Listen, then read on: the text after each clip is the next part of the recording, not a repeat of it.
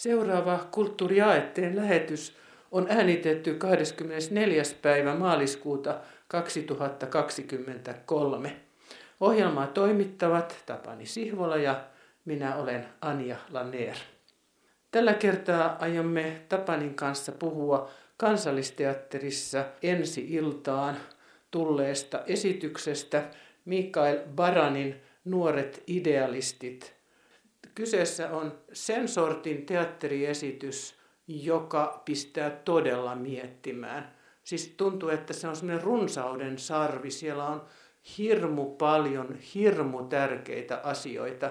Ja välillä sitä katsoessa tuli jo vähän semmoinen olo, että kun halusi jo jäädä vähän miettimään jotain kohtaa, niin oltiin jo menossa eteenpäin.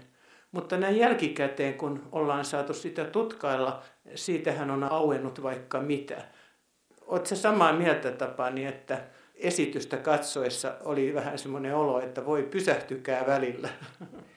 Kyllä hetkittäin tuli sellainen tuntu, että jos tämä olisi äänikirja, niin minä pysäyttäisin, kelaisin takaisin ja kuuntelisin uudelleen. Sisältö oli niin runsas ja viitteitä, kulttuurisesti moninaisia, monelle alueelle ulottuvia metaforia ja vertauksia tuli hyvin painavien keskeisten teemojen oheen sellaisella vauhdilla, että hetkittäin tuntui siltä, että nyt, nyt, nyt päässä rupeaa säkenöimään, että tämä ei kestä kerralla näin paljon. Mutta kaiken kaikkiaan sehän oli lumoavaa ja ihastuttavaa se, ettei ainakaan millään tavalla Mikael Baran, joka tämän oli kirjoittanut ja ohjannut, millään tavalla aliarvioinut yleisöä. Hän todella pisti meidät aika vaativan jutun eteen. Mutta nyt on ehkä syytä vähän kertoa, mistä siinä on kysymys. Siinä tulee hyvin voimallisesti sukupolviero mikä on oman nuoruuden ajan varsinainen idealismi, mitä silloin uskotaan ja mitä tapahtuu, kun sukupolvi vaihtuu. Kerropas vähän tästä asetelmasta. Baran on ottanut siihen kolmen sukupolven perspektiivin.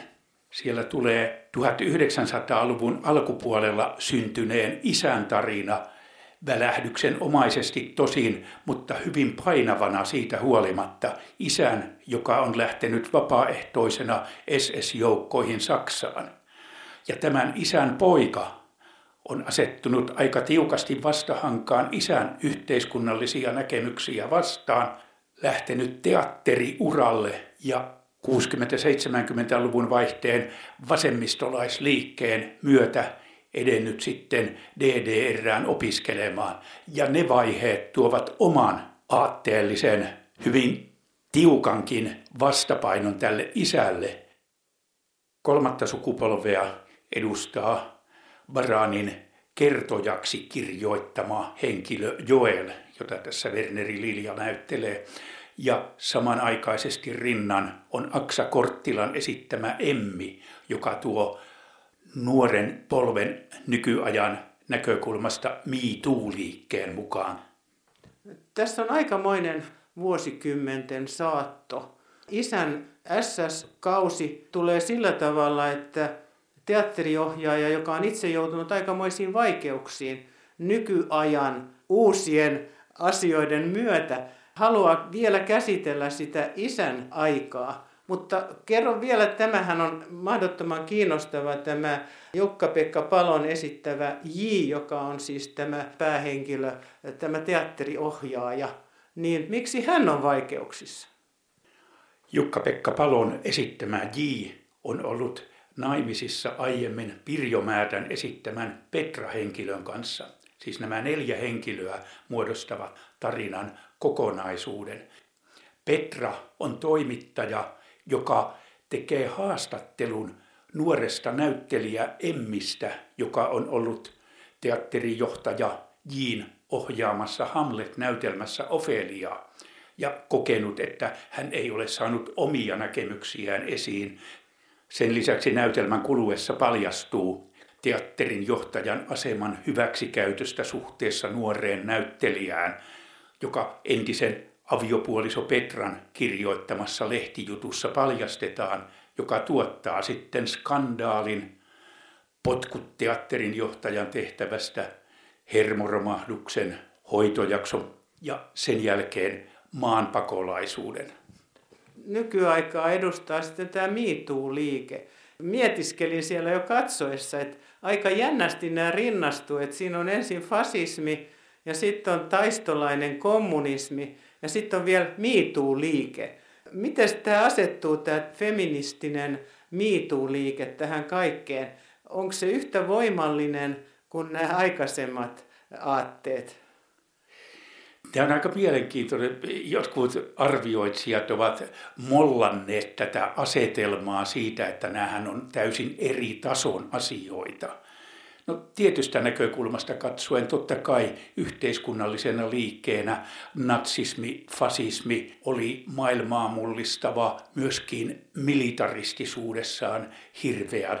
Samoin kommunismin rikoksia on kirjattu monenlaisissa historiallisissa kuvauksissa. MeToo-liike on vielä käytännössä varsin nuori, mutta siinäkin on minun mielestä samanlainen idealistinen, aatteellinen palo, jossa lähdetään taistelemaan patriarkaalisuutta vastaan. Vanha patriarkaatti pitää murtaa ja siihen liittyy hyvin monia ulottuvuuksia. Puhutaan tämmöisestä intersektionaalisesta feminismistä, jossa täytyy puuttua kaikkiin sosiaalisiin epäkohtiin, joista yksi ja suuri on tämä vanhan patriarkaatin valta. Ja tässä mielessä minusta rinnastus on kyllä osuva. Se on nuoruuden idealismia, jossa halutaan muuttaa maailmaa paremmaksi. Näyttämönä tuolla kansallisteatterin näyttämöllä on sitten Berliini. Ja se on tietysti erittäin kiehtova kaupunki monellakin tavalla. Ja koko näytelmä alkaa niin, että nuori mies Joel kertoo tavallaan juontajana, missä oikein mennään. Hän on siellä Berliinissä, hän on kiinnostunut teatterista ja sitä haluaa opiskella. Ja sinne sitten palaa tämä Jukka-Pekka Palon esittämä J, joka on tämä teatterijohtaja, joka on ryvettynyt monellakin tavalla, koska hän on opiskellut siellä aikoinaan, niin hän haluaa palata sinne. Ja kuinka ollakaan sinne tulee myös tämä nuori näyttelijä, tämä Emmi, jolla on ollut ongelmia tämän ohjaajan kanssa. Ja sitten vielä sen lisäksi ohjaajan entinen vaimo toimittaja Petra sinne ilmestyy. Ja nämä loppujen lopuksi kaikki neljä kohtaavat ja, ja viettävät iltaa yhdessä Berliinissä. Mutta mikä on jännää, näähän ei puhu dialogia toisilleen. He puhuvat dialogia, mutta jokainen esittää sen niin kuin monologina sen dialoginsa. Ja aina välillä joku sanoi, että kuka sanoi tämän monologin. Mutta me katsojat tietenkin hyvinkin pian ymmärretään, että kyllä kyseessä on dialogi. Mutta ikään kuin se olisi ollut se ääneen puhuttu niin kuin sisäistä dialogia, sisäistä monologia. Se oli, se oli jännä ratkaisu, joka kans pisti niin kuin katsojan olemaan vähän tarkkaavaisempana, että missä tässä nyt oikein mennään. Mutta yksi niin kuin tämän näytelmän vahvoista teemoista on se, että miten me muistetaan menneisyyttä. Ja jo siitä tässä alussa tämä nuori mies tuo esille muistelun problematiikan, miten tämä Joel pohtii sitä muistamista. Minusta Baranin idea rakentaa näyttämökuva niin kuin kuvasit tuossa äsken, on jossain mielessä dokumenttiteatterin tyyppistä, jossa lähtökohtana on, että kaikki mitä näyttämöllä näemme onkin tämän nuoren miehen Joelin muistiin kirjaamaa. Hänen muistinsa avulla me pääsemme osalliseksi siitä, mitä on tuona iltana ja yönä Berliinissä tapahtunut. Muistista Joel pohdiskelee, että muisti tekee kaiken aikaa meille kepposia. Se on, tässä tulee juuri näitä kulttuuriviitteitä, on niin kuin Borgesin, kirjailija Borgesin puutarha tai labyrintit, kirjastot, joissa asiat ovat sellaisessa järjestyksessä, että meidän on vaikea hahmottaa kokonaisuutta. Tai ne ovat niin kuin Escherin portaikkoja. kuvataiteilija Escherillä on näitä absurdeja kuvauksia, joissa lähdemme nousemaan ylöspäin, mutta joudummekin kävelemään alaspäin portaita. Samanlainen tunne tulee tästä Joelin kuvaamasta yrityksestä hahmottaa sitä maailmaa, jonka hän on kokenut. Ja hän yleisöön päin kääntyen pyytää anteeksi sitä, että ei voi kertoa kaikkea tarkoin. Hän joutuu turvautumaan fiktioon. Ja tässä minusta tulee juuri tällainen dokumenttiteatterin luoma mielikuva siitä, että näemme todellisuutta, mutta se todellisuus on jonkun muistin muokkaamaa. Joku on rakentanut meille, käyttänyt fiktiota hyväkseen ja luo meille kuvan todellisuudesta, joka liittyy reaalimaailmaan, mutta on silti jollain tavalla sen yläpuolella abstrahoitunut, käsitteellinen. Ja tämä on minusta aika haastava sekä kuulijalle että myöskin näille näyttelijöille, jotka koittavat meille välittää tätä. Mennään näihin sukupolviasioihin. Siellä ei tietenkään tätä vanhinta, vanhinta näe ollenkaan, joka on nuori mies mennyt Suomesta SS-joukkoihin Saksaan. Mutta siis hänen poikansa on tämä teatterijohtaja, joka nyt sitten on jo itsekin varsin iäkäs ja on palannut sinne Berliiniin, jossa hän on opiskellut. Millä tavalla sä koet, että tämä isän SS-ura on merkityksellinen tämän näytelmän kannalta? Miksi se on haluttu tuoda, tuoda esiin? Minusta Mikael Varanin teksti, jota Jukka-Pekka Palo siellä näyttämöllä katsomolle puhuu, pohdiskelee sitä, että miten nuoruuden idealismissa ihmiset tekevät ratkaisujaan. Se, miten jyrkästi nuorena miehenä tämä ohjaajahahmo on suhtautunut isänsä fasistiseen menneisyyteen, isänsä osallisuuteen SS-joukoissa, kääntyykin nyt, kun hän vanhempana, ehkä noin kuusikymppisenä, lähtee mietiskelemään, millä motiiveilla minun isäni teki ne ratkaisut, mitkä hän teki.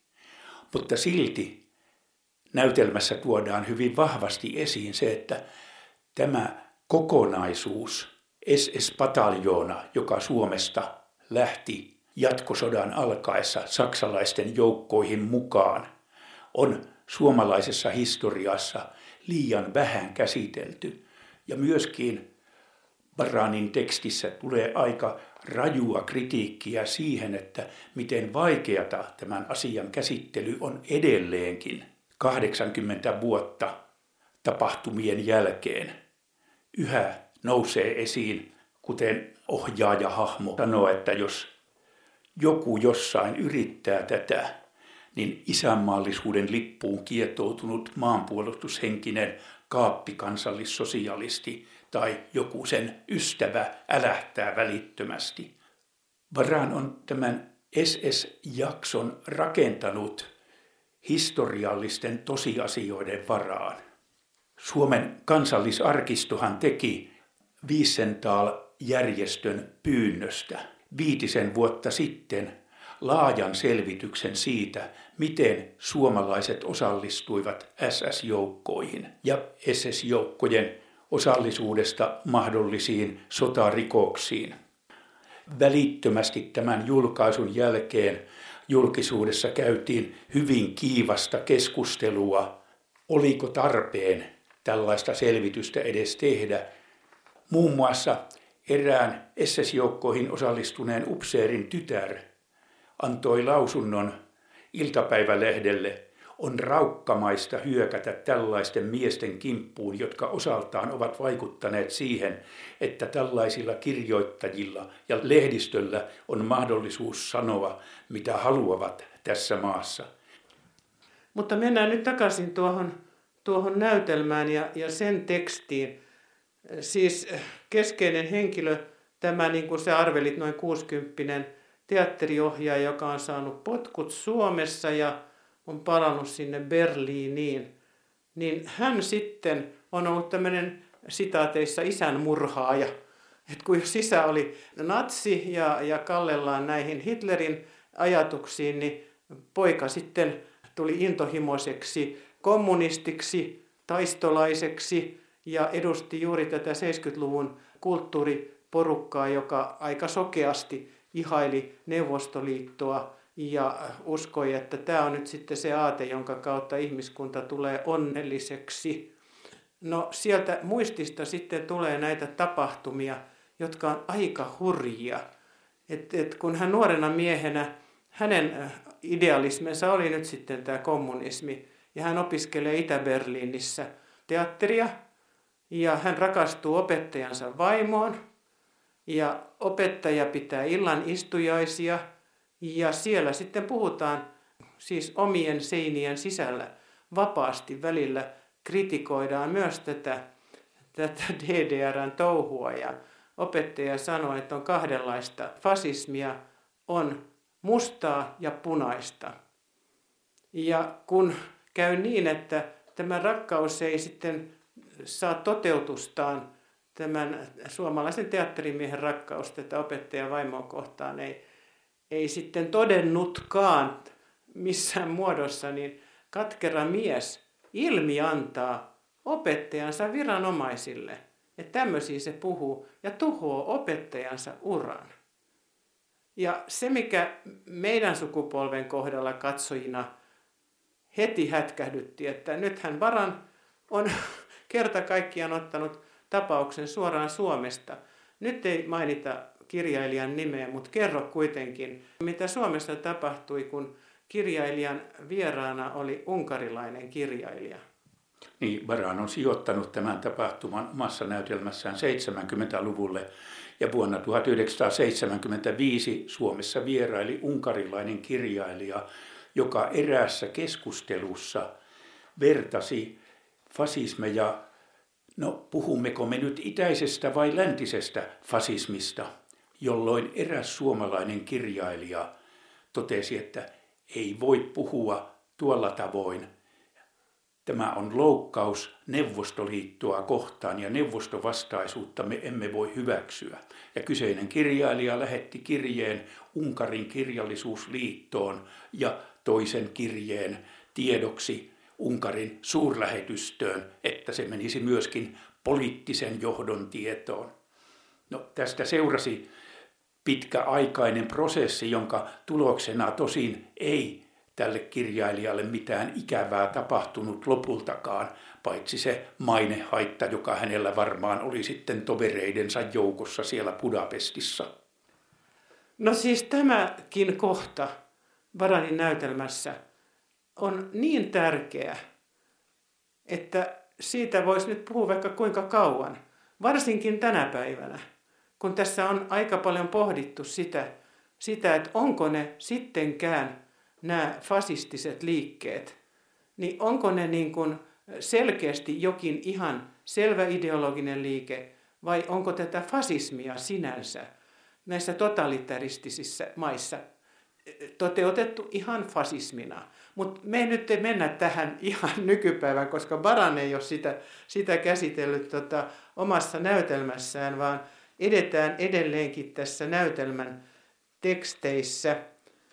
Ja siellä nämä neljä henkilöä siis tapaavat toisensa Berliinissä. Ja mikä on minusta ollut erittäin kiehtovaa tuota katsoessa, on ollut seurata, että mitä siellä näyttämökuvassa tapahtuu.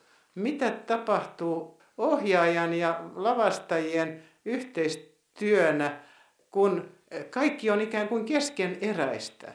Ja se on niin hirveän hauska se lähtökohta, että kaikki on keskeneräistä. Mutta se kudelma niin kun, samalla kun se tekstin kautta kasvaa, niin se näyttämökuva kasvaa. Ja sitten kun näyttämö on ihan valmis, siis hienosti toteutettuna, ollaan vihdoinkin siinä tilanteessa, että, että kaikki on niin kuin lavasteiden kannalta valmista, niin ollaankin ihan näytelmän lopussa. Ja tämä oli minusta erittäin kiehtova idea, että nythän se vasta oikeastaan alkaa koko juttu teidän päässänne, niin kuin meidän päässä, omissa päissämme, katsojien päissä tämä rupesi tapahtumaan. Sitten siellä oli hieno, hieno yksityiskohta, että siellä kauniita, kauniita leikkokukkia koko aika käsiteltiin koko näytelmän ajan ja niistä tehtiin kauniita kukka-asetelmia kukkavaaseihin. Ja viimeinen laulu, kerro siitä. Siinä mulla ainakin tuli, tuli kyllä kyyneleet silmiin.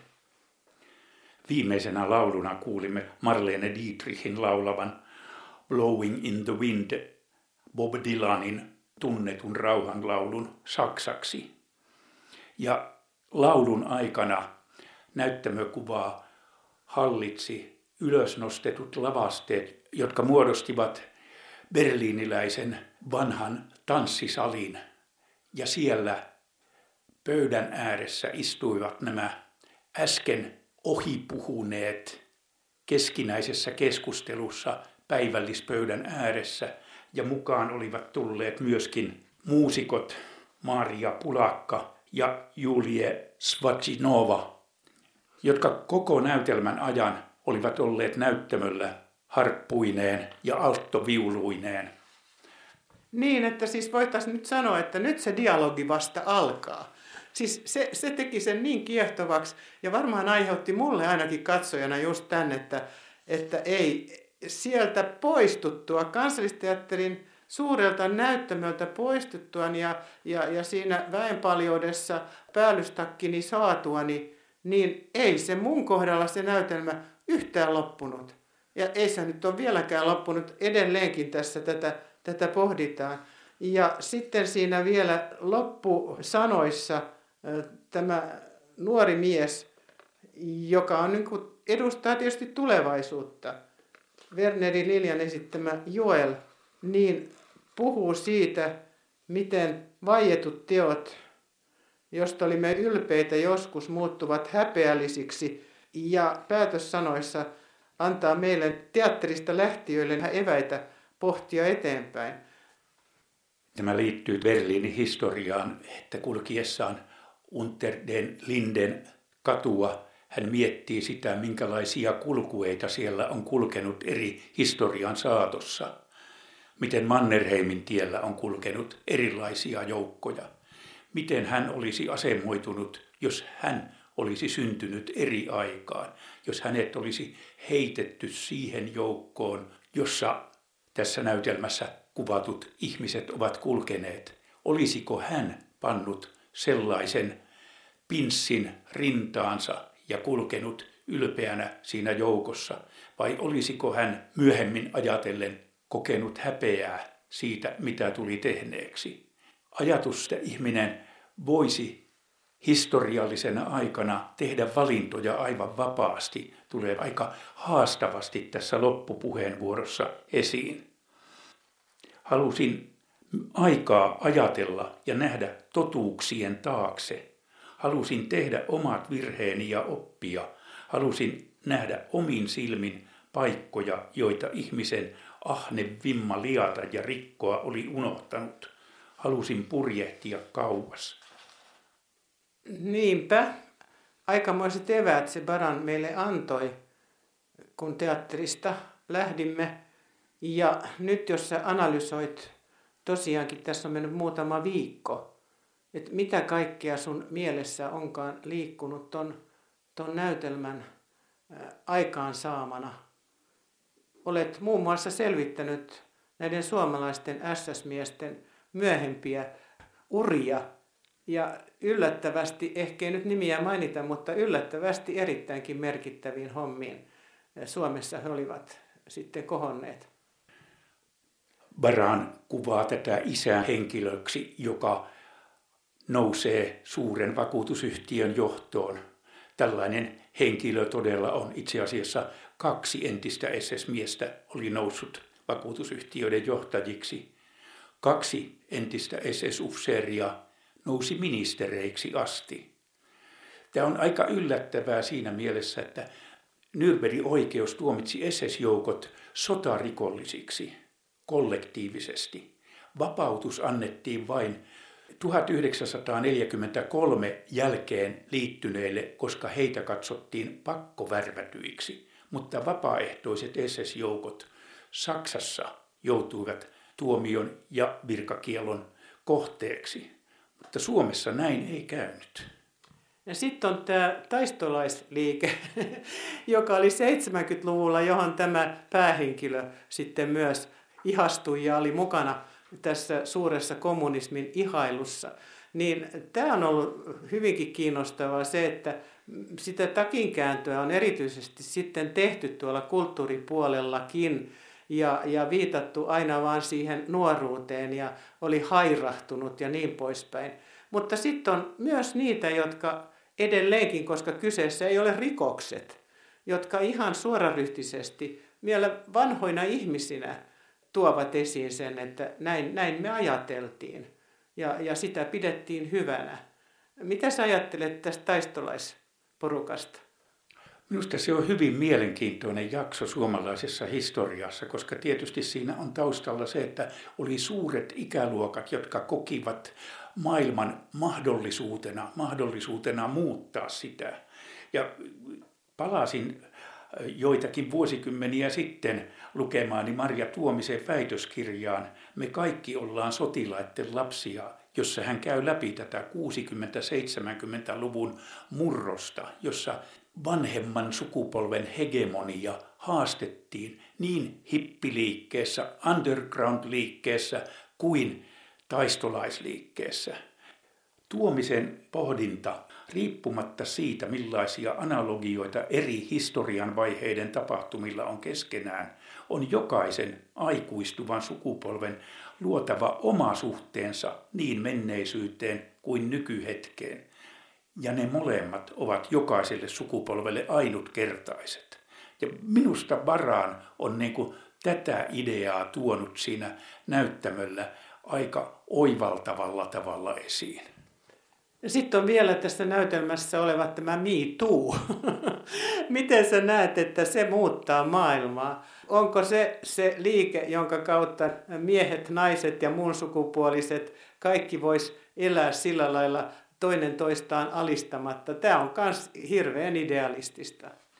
Kyllä se on ehdottoman idealistinen ajatus tasa-arvosta ja myöskin hyvin kannatettava. Ja jos ajatellaan MeToo-liikkeen lieveilmiöitä, niin totta kai siinä tapahtuu sitten ongelmallisia tilanteita, joissa olemme nähneet ja lukeneet tarinoita ihmisten itsemurhista, ihmisten sortumisesta niihin syytteisiin, joiden todistettavuutta on vaikea ulkopuolisen nähdä. Ja vielä asia, jota ei näytelmässä varsinaisesti käsitelty, mutta luulen, että jokaisen katsojan mielessä oli myös Ukrainan sota. Että se oli siinä vierellä, vaikkei sitä käsitelty. Nyt kun se on tässä meidän ajassamme juuri ja sen tarkkaileminen on hankalaa, niin tämä ehkä rakentaa taas ihan uuden nuoruuden idealismin. Niin mehän elämme historiallisen myllerryksen keskellä, jolloin on vaikea hahmottaa sitä kokonaisuutta. Ja voi olla, että ja täytyy toivoa, että tästä seuraa jotakin, joka on rakentavaa, uutta luovaa sittenkin, vaikka se on tällä hetkellä kauheaa. Äsken kuulussa ohjelmassa keskustelimme Tapanin kanssa kansallisteatterin suurella näyttämöllä kantaesityksensä saaneesta Mikael Baranin näytelmästä Nuoret idealistit, joka teki meihin ilmeisesti lähtemättömän vaikutuksen. Uskon näin. Nyt kuultu ohjelma oli äänitetty 24. päivä maaliskuuta 2023. Ohjelmaa toimittivat Tapani Sihvola ja minä olen Anja Laner. Kuulemiin hyvät kuuntelijat.